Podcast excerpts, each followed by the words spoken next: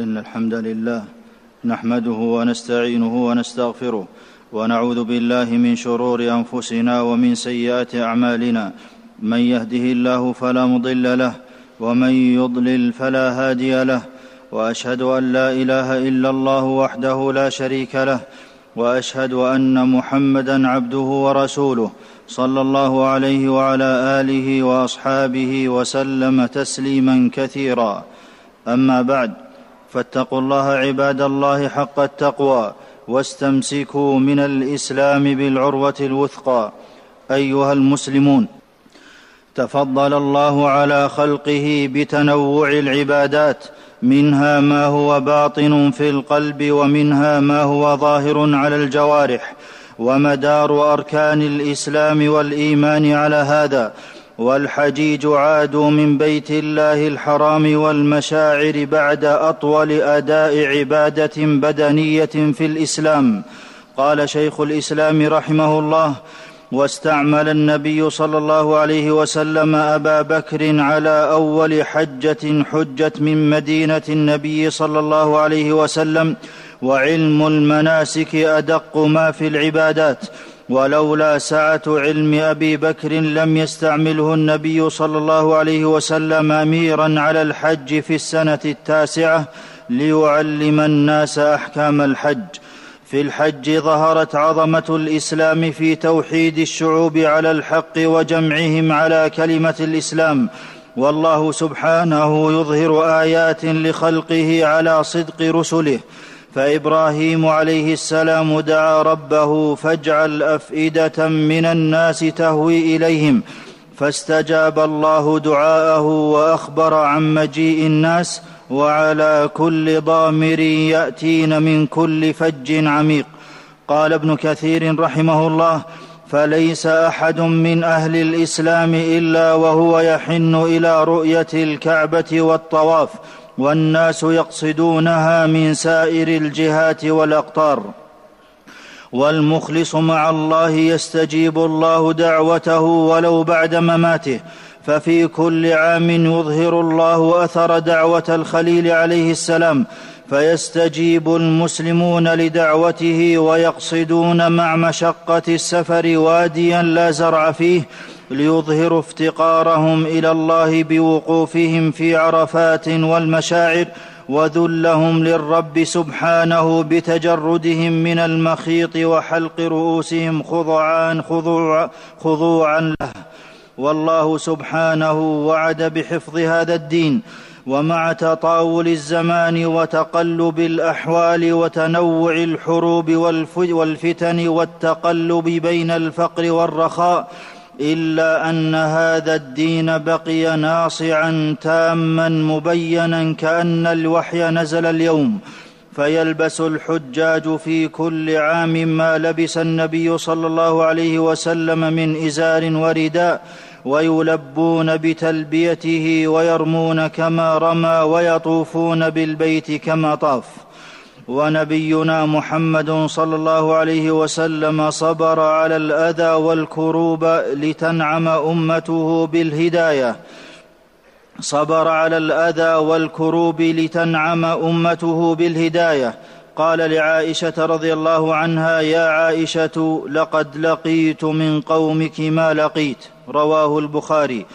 والصحابة رضي الله عنهم هجروا الأوطان وتغربوا في البلدان لحمل رسالة النبي صلى الله عليه وسلم وتبليغها بعزم وأمانة. وحقيق على كل مسلم أداء حقوق النبي صلى الله عليه وسلم لما قدمه لهذا الدين بمحبته عليه الصلاة والسلام والتأسي به. والوفاء لصحابته رضي الله عنهم بمحبتهم والترضي عنهم والذب عنهم. والإخلاص لله في كل عمل شرط في قبوله. والله غني عزيز لا يقبل عملا لم يرد به وجهه. قال عليه الصلاة والسلام إن الله لا يقبل من العمل إلا ما كان له خالصا وابتغي به وجهه. رواه أبو داود. ومن أدخل في عبادته رياء أو سمعة أو ابتغى مدح الناس له لم تقبل منه عبادته ولن يكون له منها سوى التعب سوى التعب والنصب. قال الله عز وجل في الحديث القدسي أنا أغنى الشركاء عن الشرك من عمل عملا أشرك فيه معي غيري تركته وشركه. رواه أحمد. ومن أخلص لله تقبل الله عمله وضاعف أجره. قال سبحانه والله يضاعف لمن يشاء. قال ابن كثير رحمه الله أي بحسب إخلاصه في عمله. ومن اقتفى أثر النبي صلى الله عليه وسلم في حجه حري به التأسي بنبيه في شأنه كله وذلك سبيل الظفر والفلاح. قال سبحانه وان تطيعوه تهتدوا واتباعه من اسباب السلامه من الفتن قال عليه الصلاة والسلام تركت فيكم ما إن تمسكتم به لن تضلوا كتاب الله وسنتي رواه مسلم. والنعم تزيد بالشكر ومن أدى عبادة وحمد الله عليها يسر الله له عبادة بعدها لينال ثوابها. قال سبحانه والذين اهتدوا زادهم هدى وآتاهم تقواهم. وأمارة قبول العمل الصالح الحسنة بعده. قال سعيد بن جبير رحمه الله من ثواب الحسنة الحسنة بعدها ومن عقوبة السيئة السيئة بعدها. والمسلم إذا فرغ من عبادة أعقبها بعبادة أخرى كما قال سبحانه فإذا فرغت فانصب قال ابن الجوزي رحمه الله أي فادأب في العمل والعبادة لا تنقطع إلا بالموت. قال عز وجل واعبد ربك حتى يأتيك اليقين وإذا عمل المسلم عملا صالحا وجب عليه حفظه ومن أعظم ذلك الحذر من الوقوع في الشرك إذ أنه يحبط الحسنات.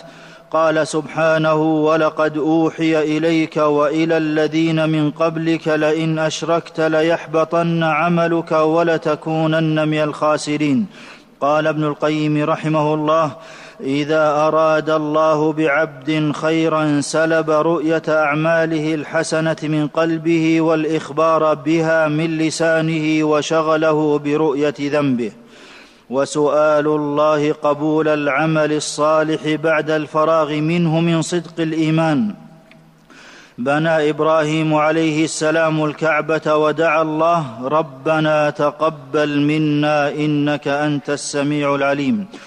والثبات على الدين من عزائم الأمور ومن دعاء النبي صلى الله عليه وسلم ثبت قلوبنا على دينك. رواه ابن ماجه. ومن لبى في حجه بالتوحيد وكبره في العيد وجب عليه الوفاء بوعده مع الله بألا يدعو سواه ولا يلجأ إلى غيره ولا يطوف بغير الكعبة. قال سبحانه والذين تدعون من دونه ما يملكون من قطمير ومن توجه إلى الله أعانه وسدده قال جل وعلا والذين جاهدوا فينا لنهدينهم سبلنا. وليس من شرط صحة الحج زيارة المدينة بل قصد مسجدها سنة رغب فيها النبي صلى الله عليه وسلم للحاج وغيره بالصلاة فيه. فهو أحد المساجد الثلاثة التي لا تشد الرحال إلا إليها. قال عليه الصلاة والسلام لا تشد الرحال أي لا يسافر إلى أمكنة عبادة إلا إلى ثلاثة مساجد. مسجدي هذا والمسجد الحرام والمسجد الأقصى متفق عليه. وصلاة فيه عن ألف صلاة فيما سواه إلا المسجد الحرام.